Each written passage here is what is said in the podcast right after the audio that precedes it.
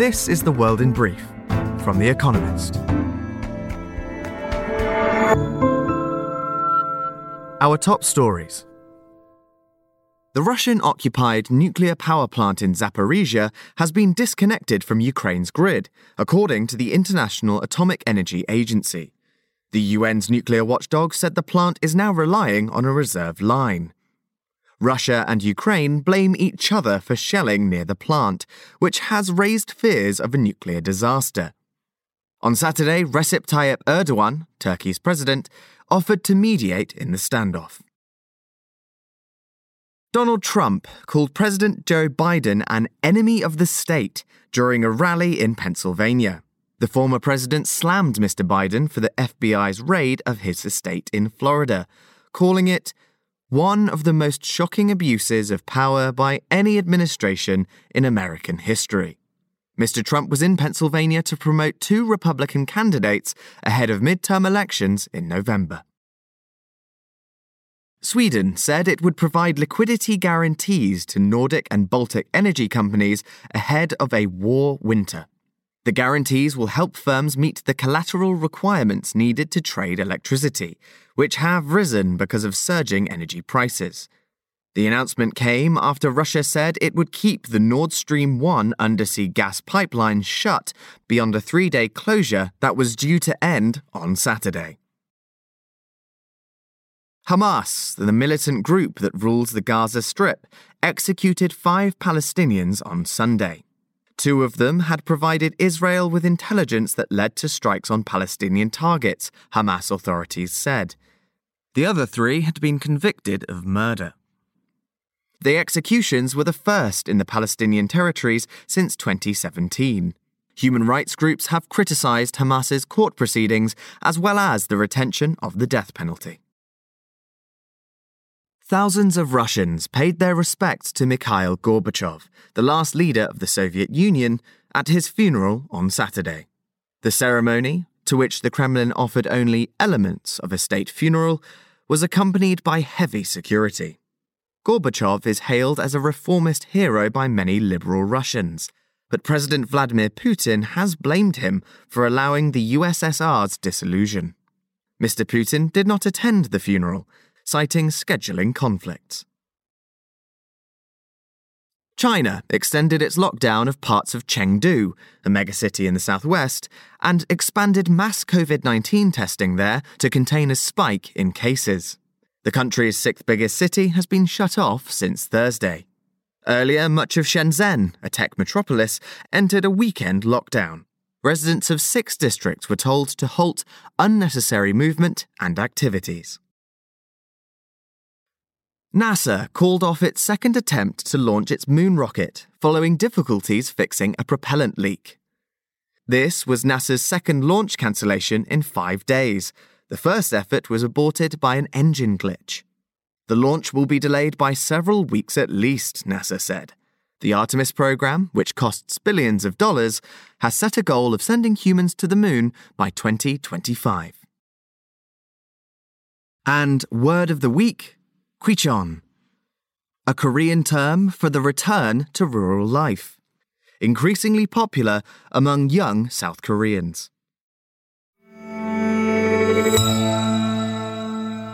And now, here's a deeper look at the day ahead. Chile's constitutional referendum.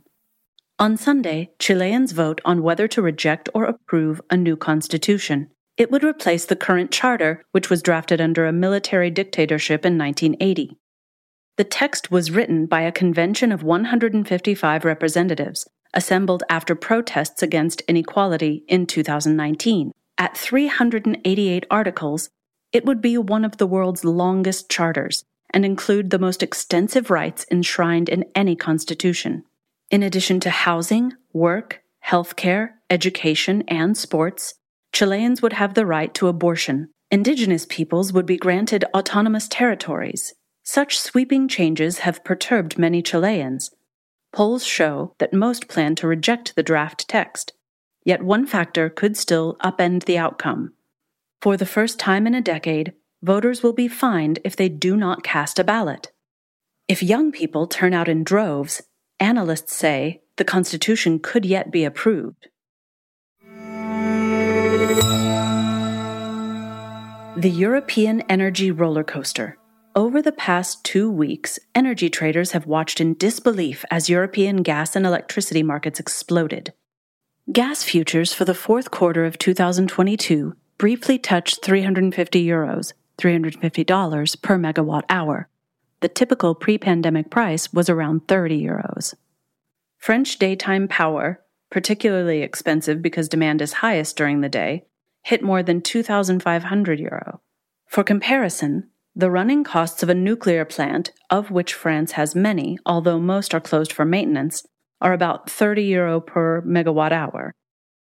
The price bubble deflated, but settled at still alarming levels of 250 euro per megawatt hour for gas and 1,750 euro for French daytime power. Where next for European energy prices? Germany's decision on whether to keep its remaining three nuclear plants open beyond December is due soon, and France is working on restarting more of its plants. Luckily, Russia's closure of the Nord Stream 1 pipeline to Germany on August 31st, supposedly for maintenance, barely moved markets. The impact of Russia's attempts at energy blackmail may be weakening.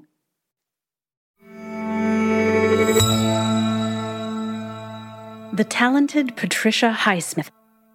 In her final home in Switzerland, Patricia Highsmith cultivated a booze soaked solitude. Fans still pursued her, eager to meet the author of Strangers on a Train, the talented Mr. Ripley, and dozens of other haunting books. But Highsmith preferred her cats, snails, and the people she invented on the page. Quote, the difference between dream and reality is the true hell, she once wrote. Yet Highsmith was once young, hopeful, and sexually irresistible. Quote, she had a staggering amount of conquests, recounts one former female lover in Loving Highsmith, Eva Vitija's new documentary about the author's secret love life, which opens in cinemas this weekend, drawing from diaries, notebooks, and conversations with former paramours, all of them women. The film depicts a fascinating woman at odds with herself. Although Highsmith wrote The Price of Salt, 1952, the first novel about a lesbian love affair with a happy ending, better known now as Carol, her own relationships left her mired in self loathing. In the end, her most beloved companions were her typewriter and her diaries, in which she once wrote, quote, Writing, of course, is a substitute for the life I cannot live, am unable to live.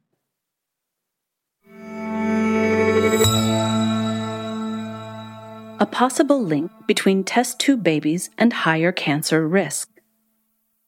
In frozen thawed embryo transfer, FET, an increasingly popular method of in vitro fertilization, embryos are temporarily iced before being implanted in the uterus. Some evidence suggests this makes conception more likely than transferring them straight in. But children conceived using FET may also be more susceptible to cancer than those born through other means, according to a study in PLOS Medicine, a journal. Some 8 million children were studied across Denmark, Finland, Norway, and Sweden. Almost 23,000 of them had been conceived through FET. Of that group, 48 had been diagnosed with cancer, most commonly leukemia and tumors of the central nervous system. The number of cases is too low to prove a definitive link, and when researchers analyzed all children born through IVF as one group, they found no increased cancer risk but as more people use assisted reproduction, further investigation of FET is warranted.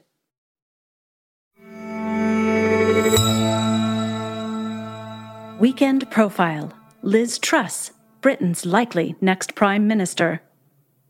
If Rishi Sunak becomes leader of the Conservative Party on September 5th, it will be the greatest upset for the political polling industry since Donald Trump beat Hillary Clinton to win the American presidency in 2016. At present, Liz Truss appears overwhelmingly likely to win the poll of Conservative members and succeed Boris Johnson as the party's leader, and with it, become Britain's Prime Minister. Betting markets imply she has a 95% chance of prevailing. Who is she? Ms. Truss is one of the most experienced members of the British government. First elected in 2010, She joined the cabinet as Agriculture Secretary in 2014 under David Cameron. She continued at the top table under Mr. Cameron's successors, holding the posts of Justice Secretary, Chief Secretary to the Treasury, Trade Secretary, and most recently, Foreign Secretary. She has adopted the mantle of her hero, Margaret Thatcher. Her overriding priority is improving Britain's low productivity through a combination of tax cuts and regulatory reform. She plans to cut payroll taxes and cancel a planned raise in corporation tax.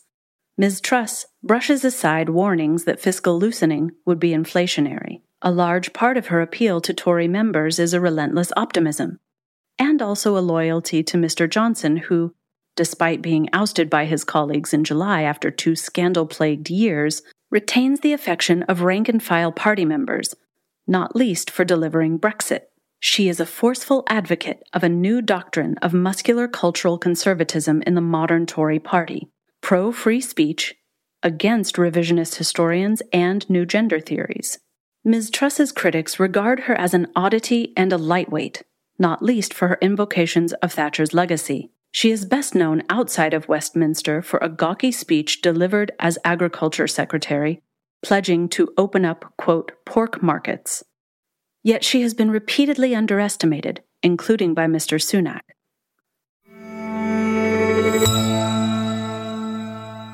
The winners of this week's quiz.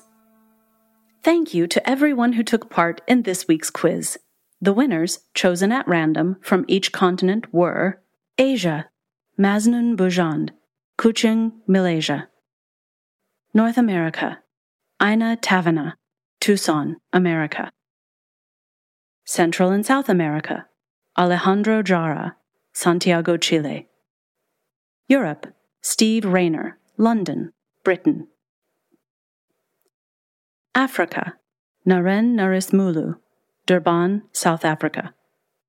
Oceania, John Wright, Auckland, New Zealand. They all gave the correct answers of Juno, Utah, Sword, Omaha, Gold. The theme was the names of the D Day landing beaches in June 1944. And visit the Espresso app for our new weekend crossword, designed for the experienced cruciverbalists and newcomers alike.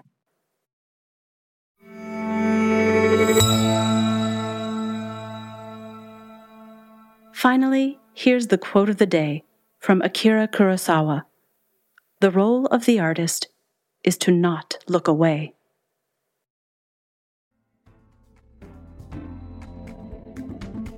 That's The World in Brief from The Economist, available three times every day of the week. You can also hear interviews and analysis from our journalists, including our current affairs podcast, The Intelligence, on your podcast app. And subscribers to The Economist have access to each week's full edition in audio. Just download The Economist app to start listening.